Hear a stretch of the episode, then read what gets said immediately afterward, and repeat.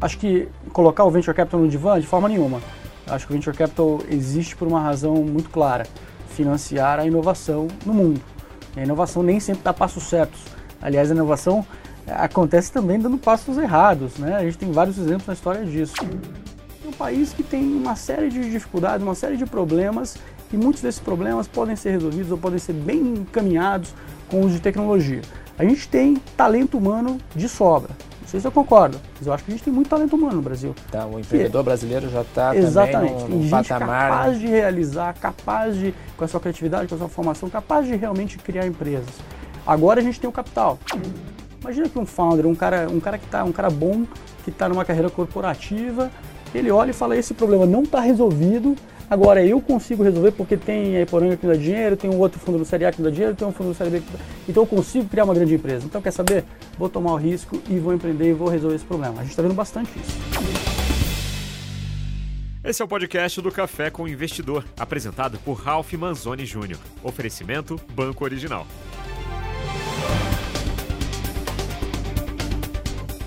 Encontrar um unicórnio, como são chamadas as empresas que valem um bilhão de dólares ou mais, não é uma tarefa fácil. Mas a gestora do investidor com quem eu converso hoje foi uma das primeiras a apostar na Log, que hoje vale mais de um bilhão de dólares. Eu estou aqui nos estúdios da B3 com Leonardo Teixeira, sócio da Iporanga Ventures. Leonardo, muito obrigado por aceitar o convite. Obrigado, participar. Ralph. É um prazer estar aqui com você hoje. Leonardo, então, antes de falar da Log, eu queria que você falasse um pouquinho da Iporanga Ventures. Assim, como surgiu a Iporanga? Legal. A Iporanga Ventures é um branding novo que a gente tem usado, antigamente conhecida por Iporanga Investimentos. Ela surgiu em 2009 é, com os meus sócios fundadores da casa, como uma casa de asset management tradicional, né? então gerindo fundos líquidos. Ela ainda gere um fundo líquido hoje. Passou por uma fase onde tinha um fundo quantitativo e a, a proximidade com diversos desenvolvedores, é, desenvolvendo os códigos, os, os algoritmos desse, desse fundo, fez com que a Iporanga, eh, enfim, abrisse seus olhos para esse fenômeno da tecnologia que estava realmente eh, expandindo no mundo, enfim, eh, todas essas startups, né? Eh, então, a Iporanga eh, realiza o seu primeiro investimento em 2011, eh, por essa influência que eu acabei de mencionar, e começa a sua história, então, como casa investidora de empresas de tecnologia, efetivamente, em 2011, né? Quantos fundos vocês já montaram?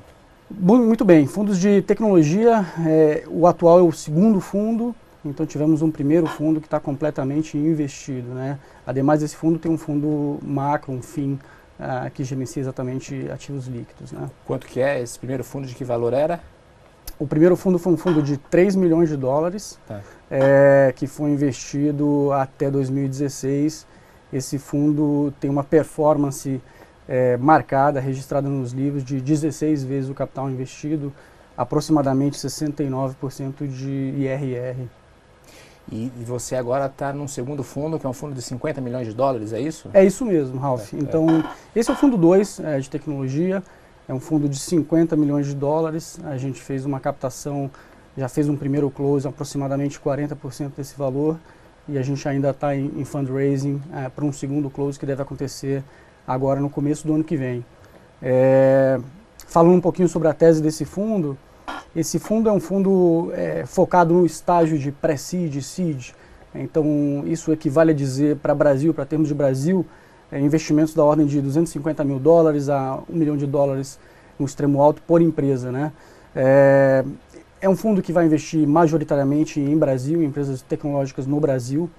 É, é um fundo que aposta nos empreendedores num extremo quando ainda estão no seu PowerPoint, por assim dizer, e talvez num, num sweet spot ali, num ponto mais, é, mais interessante de entrada, quando a empresa já está é, iniciando as suas vendas. Né? Mas são sempre times pequenos, é, talvez 5 ou 10 pessoas, ainda com, com cash burns, talvez da ordem de 80 mil reais até no máximo de 100 mil reais. Ah, então, empresas realmente no começo de suas vidas. Né? Tá. Você está dando um salto de um fundo de 3 milhões de reais para um fundo de 50 milhões Sim. de dólares. É um salto gigantesco. Assim. O É um que permitiu salto esse salto? grande. Eu acho que é uma conjunção de fatores, Ralph. É, primeiro, a gente, ao longo dos anos, foi acompanhando o desenvolvimento do ecossistema e, de fato, o ecossistema hoje permite você operar fundos maiores. Né? é, é, realmente para fazer um bom trabalho é, no estágio de, de, de pré-seed e realmente ajudar essas empresas ao longo do, do seu crescimento, um fundo muito pequeno vai colocar desafios tanto para operacionalização dele quanto para tranquilidade da gestora, né? É, mas é, vale, vale pensar o seguinte, na verdade, não é que geríamos um fundo de 3 milhões de dólares agora vamos gerir um fundo de 50, né?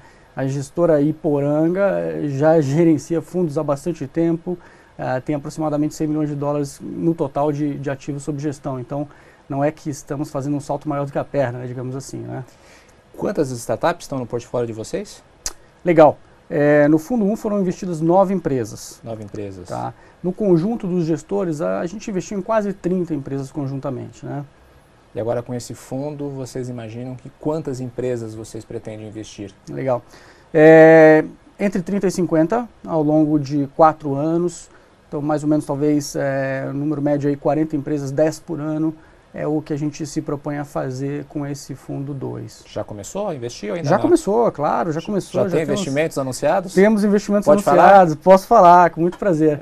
É. é uma primeira empresa investida, saiu na mídia recentemente, chama-se Gorila Investimentos. Ah, sim. Né? O Guilherme... Que é o Guilherme que é, que um, é o Guilherme, dos que é um dos sócios, exatamente. É. Ele está como CEO da, da Gorila é. e ele está no comitê de investimentos comigo, né? É. é, então essa é uma empresa que a gente sempre acreditou muito na oportunidade, o fundo é investidor dela, ela passou agora por um série A de 35 milhões de reais, então realmente a gente está muito contente. A gente fez mais dois investimentos, ainda estamos preparando a divulgação deles e tem mais dois uh, em processo de investimento, ou seja, totalizando cinco. E na verdade a gente tem ali um backlog bastante grande de empresas interessantes para analisar. Então acho que a gente rapidamente deve investir em 10 empresas aí nos próximos uh, 3 a 5 meses. Você falou dos seus dois fundos, um de 3 milhões, se eu não me engano, esse novo de 50 é milhões de dólares. Exato. É uma diferença de reais para dólares faz bastante diferença hoje. É, me fala um pouquinho mais da tese de investimentos. Que tipo Legal. de empresas, de startups vocês estão procurando? Legal. É, bom, Alfa, a gente está procurando, como eu falei, empresas brasileiras, em sua maioria, ou seja, que estejam explorando atividade econômica no Brasil é, empresas é, num estágio bastante inicial. É, que, e aí, talvez para facilitar um pouco o entendimento, a gente usa um framework de análise rápido, que a gente chama o framework dos 5 T's. É, então, uma primeira análise de uma empresa, a gente vai olhar essas dimensões e ver se merece um aprofundamento é, do estudo da oportunidade. Mas o que né? são os 5 T's? Os 5 T's são é, time, então a gente avalia como esse time está constituído, se é um time complementar ou não, se é um time que já empreendeu junto, se o empreendedor eventualmente é um solo founder, ele já teve outras empresas. Então a gente vê a qualidade, a capacidade de executar do time, né? Mas você gosta de um time com um fundador só, com dois? Legal. Existe uma combinação de empreendedores ou, ou de fundadores que faz sentido para vocês? Existe. Existe toda regra, tem as suas exceções. Em linhas gerais, é, um número de dois fundadores é interessante é, porque divide-se o peso de carregar um piano, que não é, que não é leve. E quando Mas você devem um... ter perfis complementares esses tem, dois. Exatamente. Um solo founder é um cara que tem que ter uma energia enorme, porque ele está responsável por tudo, né? Três caras, eu acho que ainda é um número que, que funciona. Mais do que isso, acho que é receita para problema. Tá. Mas, enfim, é, o time bastante forte é, é uma dimensão importante, porque no começo da empresa, é, a capacidade de realizar desse time é muito, vai dizer muito, vai ditar muito sobre o sucesso da empreitada. Né? A gente também analisa o tamanho do mercado onde esse time está se propondo a, a, resolver um problema. Né? Ah, é um mercado grande, é um mercado que tem 10 bi de dólares de tamanho ou mais. É, então porque precisa ser um mercado grande para você investir. Precisa ser um mercado grande, porque você tem que entender o seguinte: uma empresa inserida num contexto pequeno, de um teto baixo, de um mercado pequeno, ela dificilmente vai conseguir fazer fundings, rodadas de captação de investimentos muito grandes, né, porque tem um limitante de desenho do tamanho do mercado. Então você busca, e isso é uma questão muito ligada à lógica de funcionamento de um fundo de venture capital, você busca oportunidades que sejam muito grandes. Né? É, não é que necessariamente a gente só procura unicórnios. Se as empresas virarem unicórnios, é, que ótimo, é, é uma, é uma boa descoberta. mas a gente procura empresas que possam ficar muito grandes. Né? Então, o tamanho, que é o segundo T, é bastante relevante. O terceiro T? O terceiro T é tese. Então, a gente acredita na tese daquele empreendedor, a visão dele de longo prazo é alguma coisa que a gente compartilha, que tem um encadeamento lógico, que tem realmente uma fundamentação.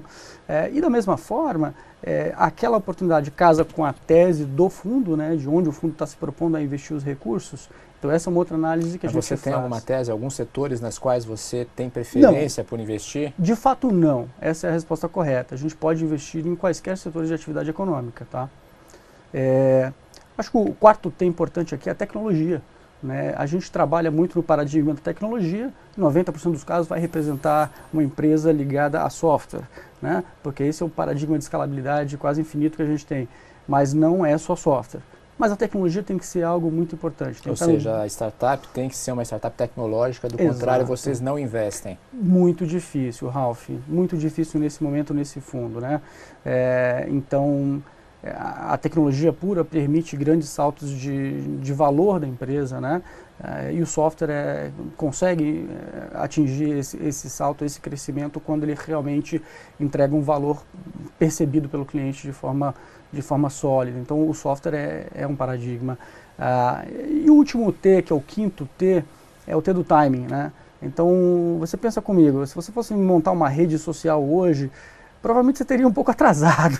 Existe um cara bastante grande no mercado. é. Então você tem que realmente analisar o timing, porque ele é aquela espada na cabeça da empresa, do caixa da empresa. Se a empresa está muito adiantada no timing, ela provavelmente vai precisar de muitos recursos para sustentar esse momento de burn demorado até que o mercado compre os produtos ou serviços dessa empresa até que ela gere caixa. Se ela estiver muito atrasada, ela provavelmente vai estar no oceano vermelho e aí, de novo, o que, que aquela solução vai entregar de diferencial e vai permitir que ela cresça rápido. Né? Então, o timing é uma variável importante na análise. Já teve alguma empresa que vocês não investiram porque estava no timing errado? É, assim, tem várias empresas, eu acho, que passam para a gente que a gente, que a gente analisa dessa forma, né? Sobretudo quando já tem alguns, é, alguns players estabelecidos é, no mercado, né? É, enfim, é, acho que agora para te trazer um exemplo, talvez é, talvez soluções de no mercado de educação soluções de comunicação entre escolas é, pais e, e, e, e, alunos por exemplo né é, um, é um tipo de negócio que tem acontecido há alguns anos me aparece uma empresa nova dessa hoje querendo é, se fundiar para fazer esse tipo de solução, acho que ela está atrasada, né? Mas seria outros exemplos também. Agora, quando você vai analisar, você tem que colocar check nesses cinco T's. Se, ah, algum, se algum desses checks se você não tiver, não investe de forma alguma. A gente não passa para a segunda parte da análise, né? A segunda parte da análise seria É qual? um aprofundamento, aí, aí é um uma due é algo... um due diligence, é um aprofundamento, é uma validação de, de hipóteses cruciais do problema ali, se fazem sentido ou não fazem, de pessoas. Né? Então vamos pensar que o Iporanga Early Stage 2 é, é um fundo generalista, como eu acabei de falar, investe em diversos setores é, eventualmente, num determinado setor, a gente vai ter a profundidade de entendimento sobre aquela oportunidade naquele contexto econômico. A gente vai buscar em parceiros é, uma validação de que realmente aquilo faz sentido. Né? É, então, esse framework de 5 T's é uma forma rápida da gente analisar se essas empresas têm um fit preliminar. Depois a gente engaja numa análise mais aprofundada mesmo, é, demorando algumas, algumas sessões, aí, algumas horas com os empreendedores para validar se a oportunidade realmente parece ser boa quanto a gente, a, gente pensou, né? É isso. Leonardo, agora eu quero falar com você sobre as startups do seu portfólio. Você escolheu três, onde você vai falar um pouquinho mais detalhadamente dele, explicando os motivos do investimento. Claro. Eu comecei a apresentação falando da Log, que é o unicórnio que faz parte do, do portfólio da Iporanga Ventures. É, e você estava me dizendo antes que assim vocês foram o primeiro, a, a, a Iporanga foi a primeira gestora a apostar é, na Log. Conta um pouquinho essa história, por que, que vocês investiram na Log? Qual o, racional por trás do investimento da Log? Legal. É, bom, a Log é um investimento de 2013. Né? Antes de 2013, a Poranga já entendia, já tinha avaliado alguns negócios de e-commerce no país. É, entendendo um pouco a dificuldade de fazer um e-commerce, de rodar um e-commerce no país, o que ficou bastante claro na época foi que o Last Mile Logistics era um desafio grande, porque você só tem uma experiência de compra realmente boa quando você consegue comprar no e-commerce, receber a sua mercadoria é, em um curto espaço de tempo na porta da sua casa. Então, é, tendo essa percepção, essa consciência de que o e-commerce ainda é um, um, um universo em, em crescimento, um, um, setor que, se você analisa o e-commerce perto do varejo tradicional, ainda representa menos de 5% e cresce double digits todos os anos, a gente entendia que, que havia uma, uma oportunidade ali. Quando eh, a gente conheceu o Fabian, fundador da Log, a gente já imbuído dessas convicções, fez muito sentido né, quando ele fez o primeiro pitch, é, enfim, explicando que ele gostaria de trabalhar na Last Mile Logistics, ele tinha uma visão de como esse negócio podia evoluir, a gente já estava praticamente preparado para dizer um sim, porque a gente sabia que aquilo ali era um ponto nevrálgico do desenvolvimento de um mercado muito maior. É, o Fábio já tinha empreendido uma outra empresa antes, chamada Go James, que era um Uber, um Black Car Service, antes de Uber chegar no Brasil. É, não tinha dado certo, então era um second time founder. A gente sabia que era uma pessoa que tinha bastante treinamento, bastante capacidade de execução. Então foi, de certa forma, fácil dizer para ele: sim, vamos fazer essa aposta, vamos te ajudar.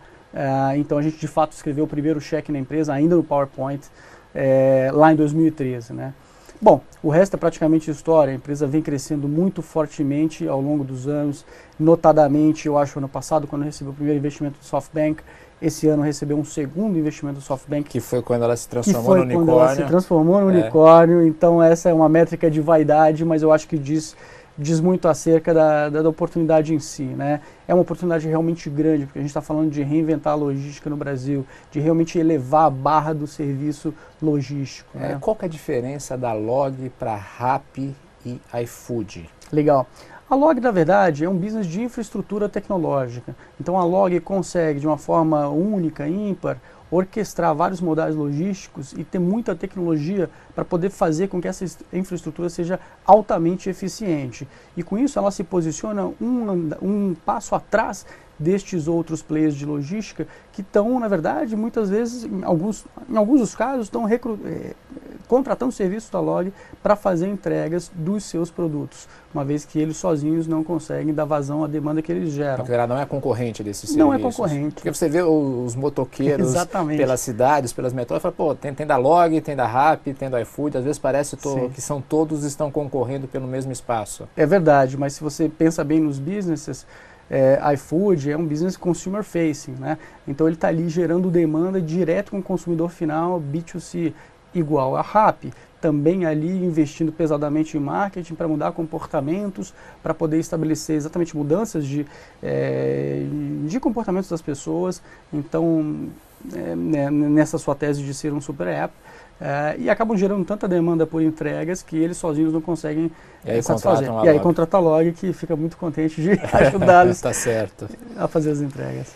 A outra startup é a Olist. O que, que é a Olist? A Olist ela é, é um one-stop shop é, para é, pequenos, médios e grandes merchants que querem ter presença online uh, e, e têm dificuldades de fazer isso. Então ela é um marketplace do marketplace. Vamos pensar assim, você ela ajuda, uma, o, o, ela ajuda a construir marketplaces, é isso? Ela ajuda um, uma empresa produtora de algum bem a acessar os marketplaces. Então a Olist é uma das maiores vendedoras dentro dos marketplaces. Ela monta as lojas dentro dos marketplaces. Essa é uma isso. forma de entregar o valor dela. É. Ela monta lojas on demand, então ela quase que faz um white label de toda a tecnologia dela para uma grande marca mas ela também é vendedora dentro do marketplace de uma série de produtos, aproximadamente 200 mil SKUs, que ela não produz. Mas ela colocou atrás de si, debaixo de si, diversas é, empresas que produzem esses produtos e ela dá acesso a eles nesses marketplaces. Qual é o benefício? Por que então aquela empresa não vai diretamente no marketplace estabelece um relacionamento comercial? Porque ela não vai ter volume representativo. Esse é um primeiro ponto. Então, quando acontece ali a busca de um produto no marketplace, essa empresa ela não vai ter expressividade. Né? Uma segunda razão, ela vai ter um problema de consolidação de invoices, de consolidação de controles, de pedidos, de fulfillment de diversos canais online. E é, pode não parecer tão complicado, mas de fato é complicado operar a empresa com diversos canais. Então a Olist também facilita isso porque ela faz a integração tecnológica para esses merchants. E qual é o modelo de negócio dela? Ela Perfeito. ganha pela comissão, por uma comissão de venda ou pelo serviço é. que ela presta para esses merchants? Legal. Ela ganha das duas formas. Ela tem uma assinatura é, mensal, então no modelo de SaaS, ela também tem um take rate, um fee de intermediação transacional em cada venda que um dos seus merchants faz no marketplace. E por que vocês investiram neles? Porque a gente entendia que, de novo, um pouco apoiado nessa visão de que o e-commerce era algo ainda com um franco e potencial crescimento muito grande no país. Então esse é um investimento de 2014. É, o Thiago Dalve, que é o fundador dessa empresa, uma pessoa com um nível muito bom de ambição, de vontade de realizar, de propósito. É uma pessoa que já tinha, por exemplo, uma, um histórico com, uh, com o comércio, com o varejo, então é, não era uma pessoa outsider, digamos assim. Então tinha uma história muito legítima por detrás do sonho dele de empreender é, a Olist. Né? A Olist foi um desenvolvimento de um primeiro modelo chamado Solidarium, uh, que era um e-commerce de produtos artesanais. É, só para contar um pouco de história claro. aqui. É, e rapidamente o Thiago percebeu que a oportunidade, a oportunidade era muito maior do que ele imaginava ao focar em, é, em todos esses serviços para uma base muito maior de merchants que estariam acessando os serviços, os, os, mercados online. Então, por que nichar e ficar restrito aos produtos manufaturados, artesanais, quando você tinha uma oportunidade muito maior? Esse realization, essa percepção do, do Thiago, fez com que ele reposicionasse o modelo é, sempre dentro de e-commerce, sempre dentro de marketplace de comércio eletrônico, mas é, com, com, uma missão muito maior, né? Que é realmente a missão deles é, é, empoderar o varejo, fazer o varejo funcionar melhor, né? vender melhor. E a terceira startup é a Quero Educação. Fala Legal. um pouquinho o que é a Quero Educação. Essa é uma empresa fantástica também. Essa, na verdade, foi o primeiro investimento da Iporanga é, em tecnologia em 2011. É, o Bernardo é o fundador, enfim, o Bernardo, a mulher dele, a Rebeca, é, e o Lucas. É uma empresa que aquela educação hoje ela, ela tem como, como missão é, aproximar as pessoas da educação. Né? Então ela, ela tem um portfólio de serviços que ela faz para ajudar instituições de ensino superior, né, é, faculdades privadas, a gerir melhor os seus alunos, a atrair alunos. Então, digamos assim, que o produto-chefe da, daquela educação é a atração de alunos e, e praticamente matriculando esses alunos é, nas universidades privadas do país. Como ela faz isso? Ela faz isso através de, exatamente de, eh, a forma, é, ela faz isso através de busca online, então ela encontra esses estudantes através de marketing digital online, são pessoas que estão procurando carreiras, procurando cursos, tentando entender para que cursos vão aplicar no vestibular, e ele consegue, a Quero consegue encontrar essas pessoas online. Depois ela se utiliza de uma ferramenta, de, um, de, de, um, de, um, de uma ferramenta que é a bolsa de estudos, né, que a universidade privada concede aos alunos como forma de atraí-los. É uma, uma, ferramenta de marketing, talvez, né, é, e dessa forma ele consegue capturar esses alunos e realmente levar num funil de conversão até ali, realmente praticamente dentro da universidade. Ela faz isso em grande escala. Se você pensar, são mais de 1.300 é, é, faculdades privadas que hoje trabalham com que utilizam educação. a educação. Exatamente, exatamente. Ela funciona como um braço de recrutamento ou de, seleção de universitários, Perfeito. de alunos para essas universidades exatamente, privadas. Exatamente. Mas onde está o T de tecnologia da Quer Educação? O T, o T de tecnologia está que tudo isso é feito de forma online, de forma né, através da internet e com todos esses algoritmos que permitem, inclusive, devolver inteligência para as universidades. Porque quando eu sei que uma quantidade, um contingente de alunos está aplicando para um determinado curso ou buscando uma determinada carreira, eu tenho a visão do todo com isso. Eu consigo devolver isso em forma de inteligência de pricing, por exemplo, para as universidades. Né? Então, a tecnologia está ali. A Quero lançou um produto recente que chama Quero Pago, que é um produto de cobrança dos alunos. Então ela intermedia também a cobrança agora das mensalidades. Virou uma fintech. Bom, eu acho que quase tudo está virando fintech. Pois é. é, é, é Mas todo mundo quer ser fintech é. hoje. Mas é uma empresa excepcional. Aquela educação realmente é, ela, ela é paradigmática.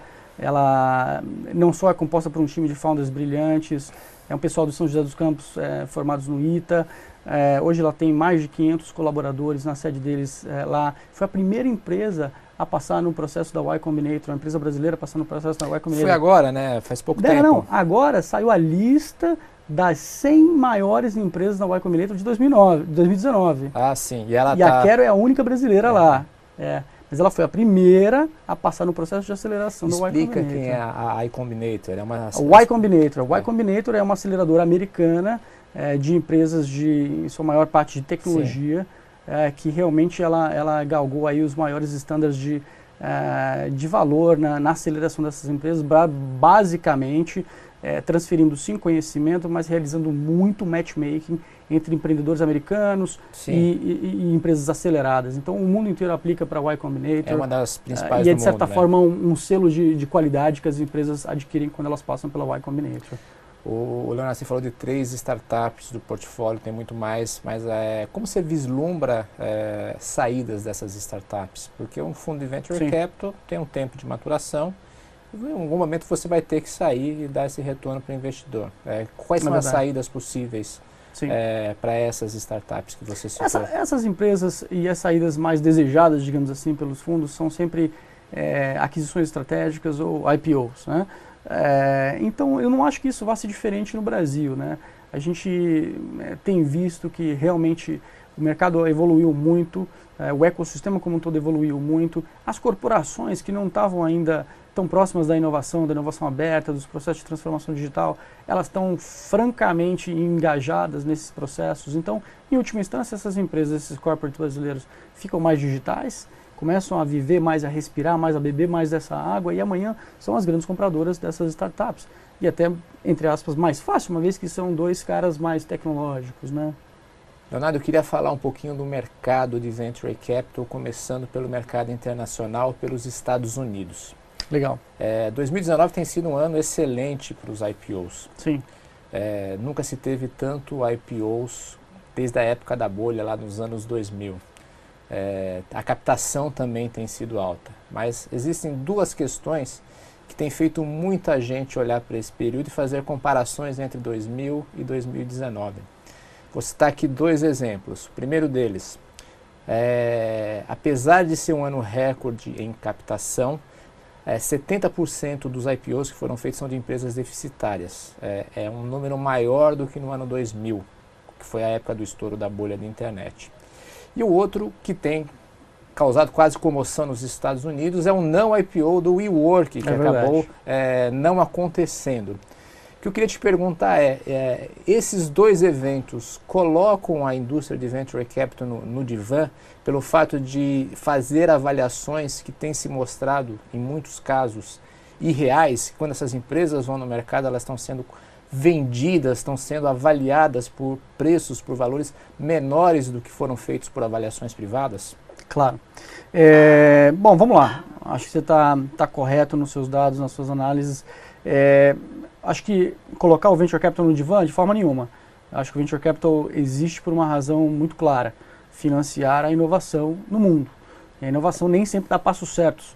Aliás, a inovação acontece também dando passos errados. Né? A gente tem vários exemplos na história disso. Mas, sobretudo, é, o papel do Venture Capital é esse: é um tomador de risco de primeira linha, de primeira instância, que vai financiar empresas e muitas dessas empreitadas não vão se materializar como, como inicialmente pensado. De fato, é, esse caso recente do, do WeWork é, faz todo mundo reconsiderar um pouco, faz todo mundo pensar se há alguma coisa incorreta ou não. Acho que no WeWork talvez talvez houvesse algo de incorreto realmente, até passando pelas atitudes do seu fundador. É, mas de forma nenhuma eu quero, eu quero é, segregar, eu não quero fazer uma generalização a partir de um ou poucos casos, né? Então a indústria de venture capital existe por uma razão muito clara e muito válida e vai continuar existindo, né? Os valuations, aí realmente é, no âmbito privado, quando você está construindo e ganhando massa muscular, que é o caso de muitas dessas startups de tecnologia, é, você tem longos ciclos de investimento, onde ela não vai gerar caixa mesmo, porque ela tem que construir produto, ela tem que abrir canais, ela tem que aumentar a base de clientes, e, e todas essas coisas podem levar muito tempo. Né? E, e ainda mais um, num paradigma de tecnologia, é, o tamanho relativo, o market share relativo de uma empresa perante outra, é algo que, de certa forma, dá uma segurança, uma vantagem competitiva.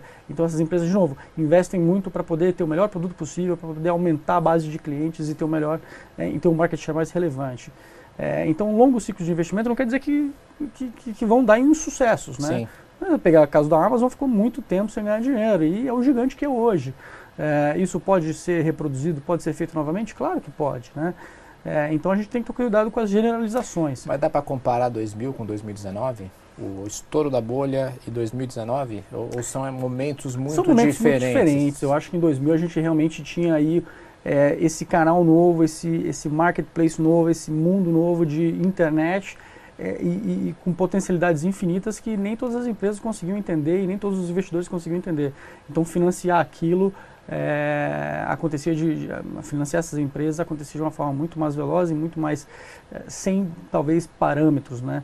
É, claro que se a gente for puxar aqui para coisa técnica, para o lado técnico, você vai ter os analistas de empresas maduras de bolsa que vêm com seus frameworks de análise tradicionais ali, fundamentalistas, DCF, múltiplos de empresas maduras, e, e existe sempre um clash entre uma escola Sim, mais tradicional de, de, de análise de empresa madura e uma escola de investimento de coisas inovadoras, onde não se tem muitas respostas e não se tem muitas críticas. Né? Então esses ajustes são, são ajustes que, é, que acontecem mesmo. Mas eu não acho que, por exemplo, invalide a tendência que a gente tem visto ao longo dos anos de empresas ficarem mais privadas por mais tempo, né? Ou ficarem privadas por mais tempo antes de se listarem. Sim, então, a, a Uber, por exemplo, demorou 10 anos para abrir o capital, exato. coisa que antigamente em 3, 4 anos já estava no mercado. É. Então, isso tudo dá para ser explicado de diversas formas, mas é um fato, é uma tendência, vai permanecer. As empresas vão gerar muito valor é, ainda nos seus âmbitos privados e talvez menos valor nos seus âmbitos públicos né, de operação. É, eu acho que talvez o que explique isso seja realmente uma, uma, uma, uma difusão de, de, de primeiro uma redução brutal de custos de, de, de criação de empresas, Sim. passando por custos de cloud, custos de processamento. Uh, depois, um momento de mundo onde a gente tem um excesso de liquidez, sim, porque não tem yields no mundo, então o dinheiro busca, de certa forma, numa composição de carteira, aonde ela vai ganhar, esse dinheiro vai ganhar algum yield, né? Sim. Então, a geração de novas empresas é sempre uma oportunidade de ganhar yields representativos, yields sólidos. Então, tem sim muito dinheiro no mercado, mas também temos aí é, oportunidades e, e, e, e, um mundo que ainda tem diversos problemas que a, que a tecnologia consegue endereçar. Né? Agora, você citou o exemplo da Amazon, que ficou durante muitos anos deficitária. Sim.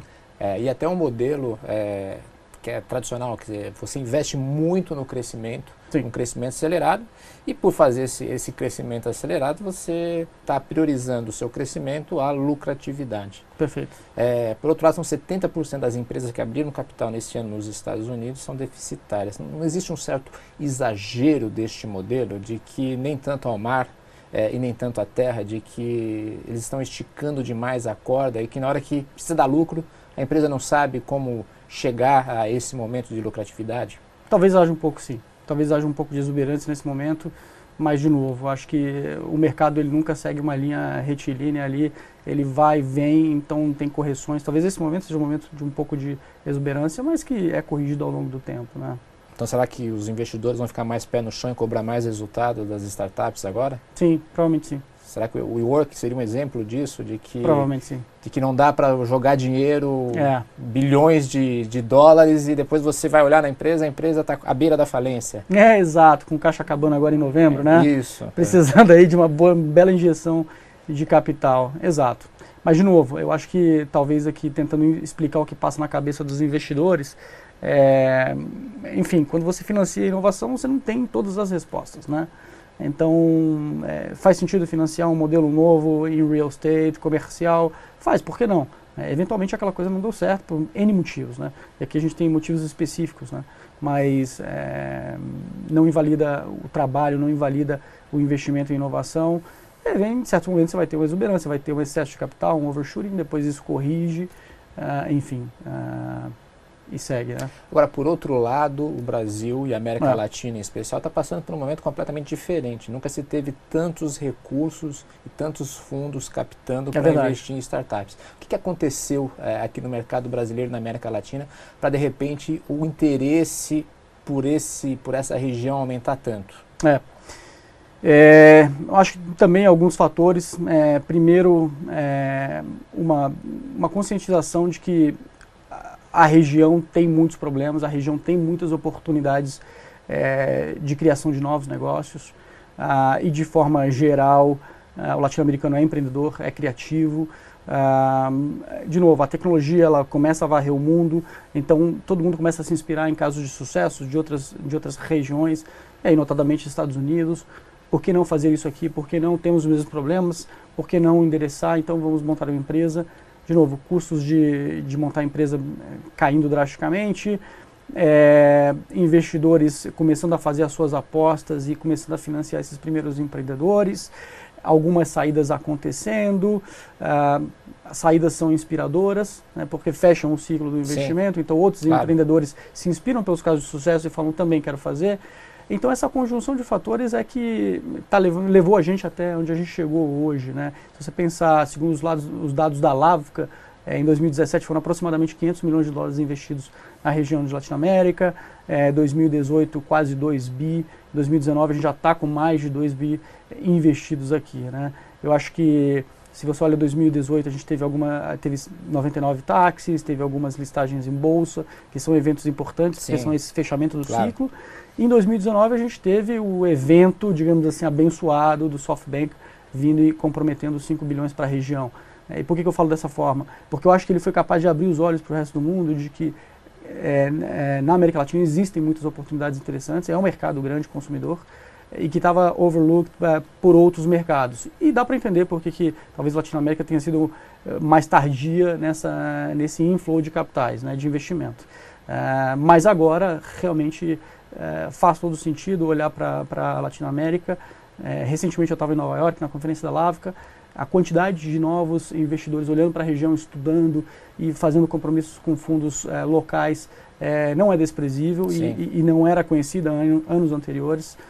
Então, se você pensar comigo, Ralf, a gente tem, é, então, no caso tá, do país... Está né, tá maduro o ecossistema brasileiro? Está muito mais maduro. É. Falta, o que, que falta, então, é, para ficar no ponto? Na verdade, eu acho que não é que falta, falta ganhar escala, mais escala ainda. Mais escala ainda? Mais escala ainda. Escala em que sentido? É, tamanhos de empresas. Mais dinheiro, mais startups. Mais, mais empresas, mais startups, é, empresas mais maduras. E a gente está vendo a maturação dessas empresas com as rodadas grandes, com, a, com as operações, com, com os M&As. É, eu, eu, acho que a gente tem o Brasil, falando do nosso país, a gente tem um país que tem uma série de dificuldades, uma série de problemas, e muitos desses problemas podem ser resolvidos ou podem ser bem encaminhados com o uso de tecnologia. A gente tem talento humano de sobra. Não sei se você concorda, mas eu acho que a gente tem muito talento humano no Brasil. Então, o empreendedor que, brasileiro já está Exatamente. também num, tem gente patamar... capaz de realizar, capaz de, com a sua criatividade, com a sua formação, capaz de realmente criar empresas. Agora a gente tem o capital disponível, porque a Iporanga vai financiar as empresas nas suas primeiras necessidades de um PowerPoint até uma pequena protótipo ali no Product Market Fit. A gente está lá. Você é, tem todos os zeros da cadeia hoje? Hoje você tem todos os elos da cadeia. Assim, é isso desde que eu do anjo, o CID. Exatamente. É, o Série A, B, C. Série B, C. Então, a gente vê, Faltava exemplo, muito a saída aqui no mercado Faltava muito a saída. Mas aí, de novo, você tem o quê? Você e fundos de growth para financiar exatamente, empresas exatamente. É, em estágios mais avançados. Mais avançados. E aí você está vendo o quê? Fundos de growth se estabelecendo, caras de private equity reduzindo os seus cheques e separando recursos para um pocket de tecnologia então isso está se completando. Então imagina que um founder, um cara, um cara que está, um cara bom que está numa carreira corporativa, ele olha e fala esse problema não está resolvido. Agora eu consigo resolver porque tem a Iporanga que me dá dinheiro, tem um outro fundo do Série A que me dá dinheiro, tem um fundo do Série B que me dá... Então eu consigo criar uma grande empresa. Então quer saber? Vou tomar o risco e vou empreender e vou resolver esse problema. A gente está vendo bastante isso. Tá? Por que, que os jovens querem empreender? Eu acho, Ralph, que o jovem de hoje em dia, ele, enfim, vê o mundo de uma forma um pouco diferente da gente. É, talvez ele não compartilhe de todos os valores das empresas maduras, ele entenda que ele tem um papel diferente no mundo, que é um papel mais transformador, uh, e ele vê que hoje ele tem mais é, suporte da sociedade, existe um ecossistema, existem aceleradoras, existem fundos, existem incubadoras, e ele se sente talvez motivado a realizar, né? Veja um, um, um movimento maker, como é grande no mundo, Sim, né? Verdade. Quer dizer, você ir lá e fazer com as suas próprias mãos e realizar. Né? Então, esse, essa tendência ou essa expectativa de mais gente vindo para o empreendedorismo, para a gente que é fundo e que investe nessas pessoas, é ótimo. Né? Agora quero falar um pouquinho mais de você. É, como você veio parar é, nesse mercado de venture capital? Ah, legal.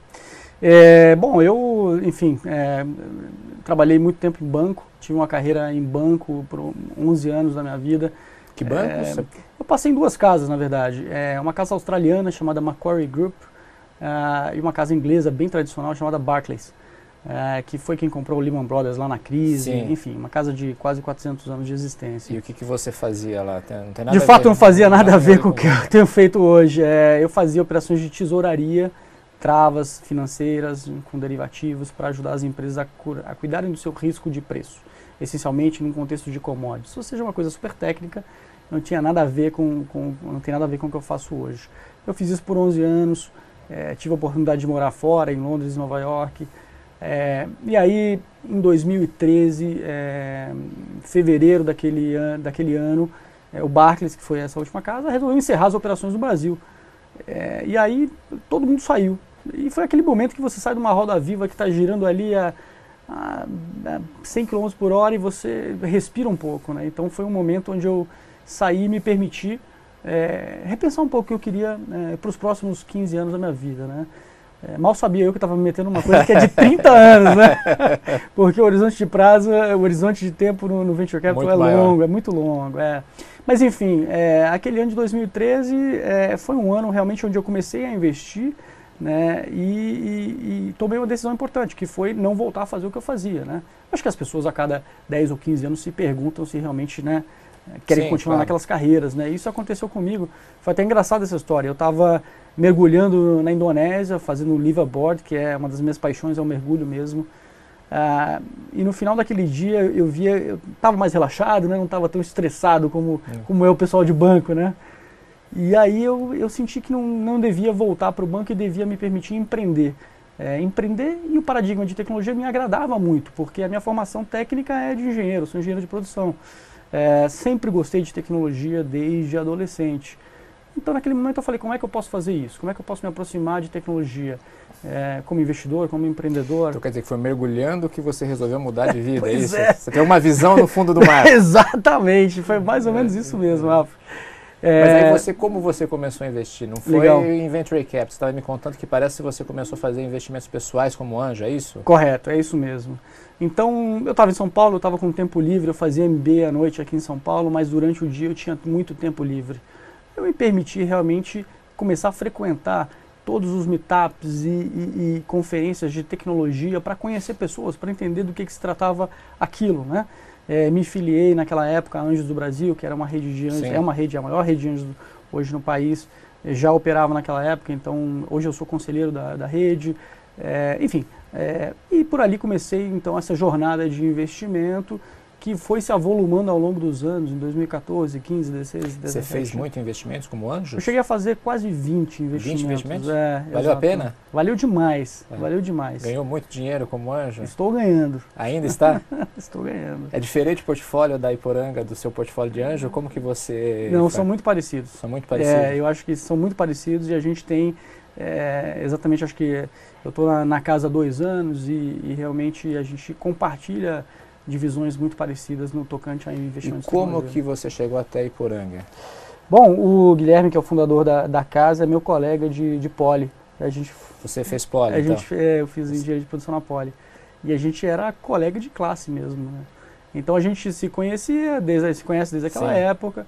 Ele também teve uma parte da carreira que foi em, em bancos. É, a gente se falava e a partir de 2013, quando eu comecei a investir de fato, a gente começou a ter touch points mais regulares, eu e ele.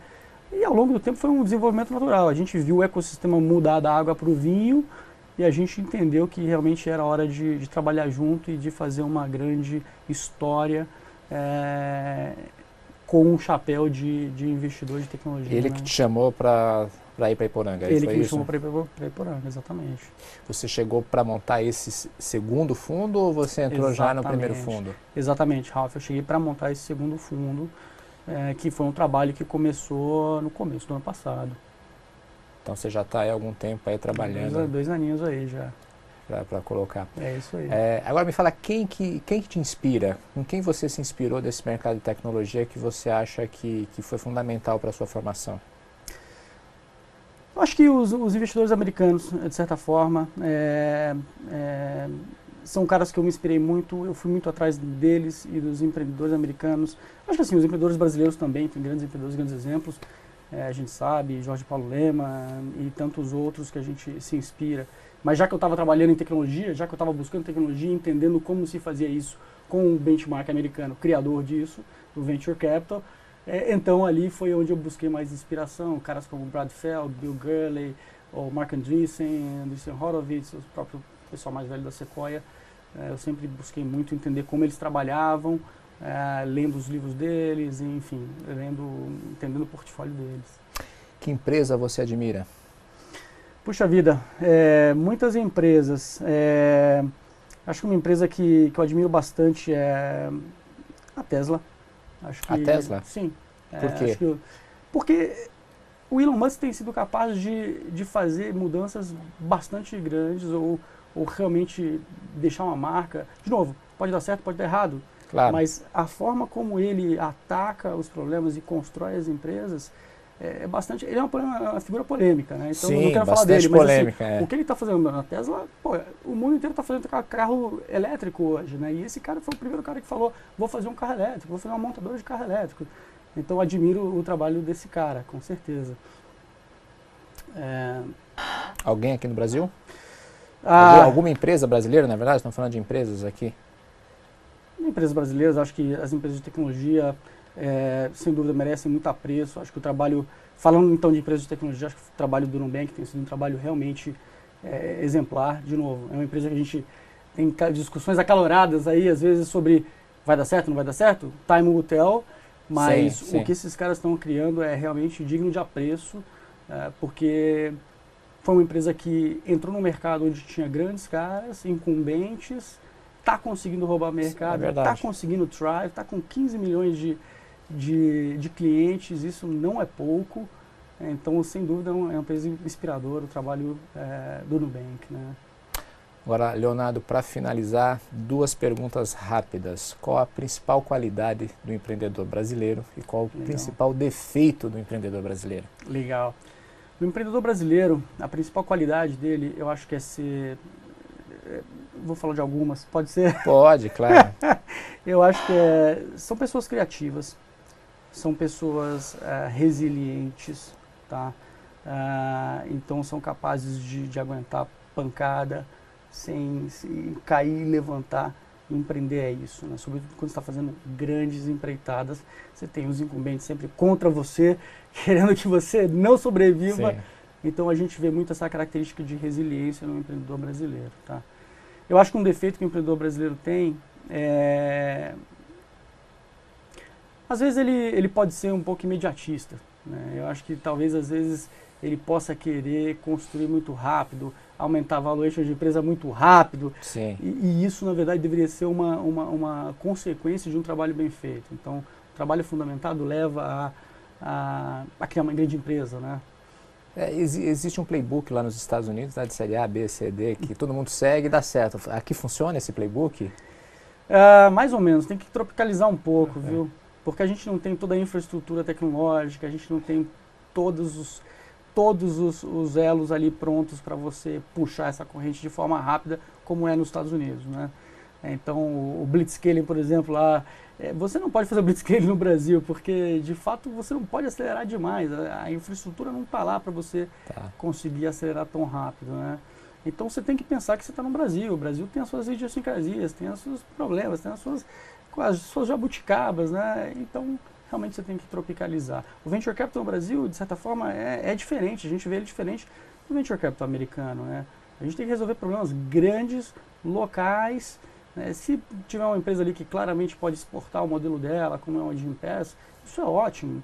Mas a gente tem tamanho e problemas locais nossos, grandes, que já não grandes empresas, né? Então, a gente não gosta muito dos copycats, né? Pegar uma coisa Sim. que funcionou lá e simplesmente fazer ela aqui, porque tem é, uma jurisdição diferente, né? Leonardo, muitíssimo obrigado por participar do Café com o Investidor. Obrigado, Rafa, foi um prazer estar contigo. Você ouviu o podcast do Café com o Investidor, com a apresentação de Ralph Manzoni Jr. Para assistir nossos programas, acesse o nosso canal no YouTube, Neofeed Brasil. Para receber notícias em seu e-mail, acesse o site www.neofeed.com.br e assine a nossa newsletter. Café com Investidor tem o oferecimento de Banco Original.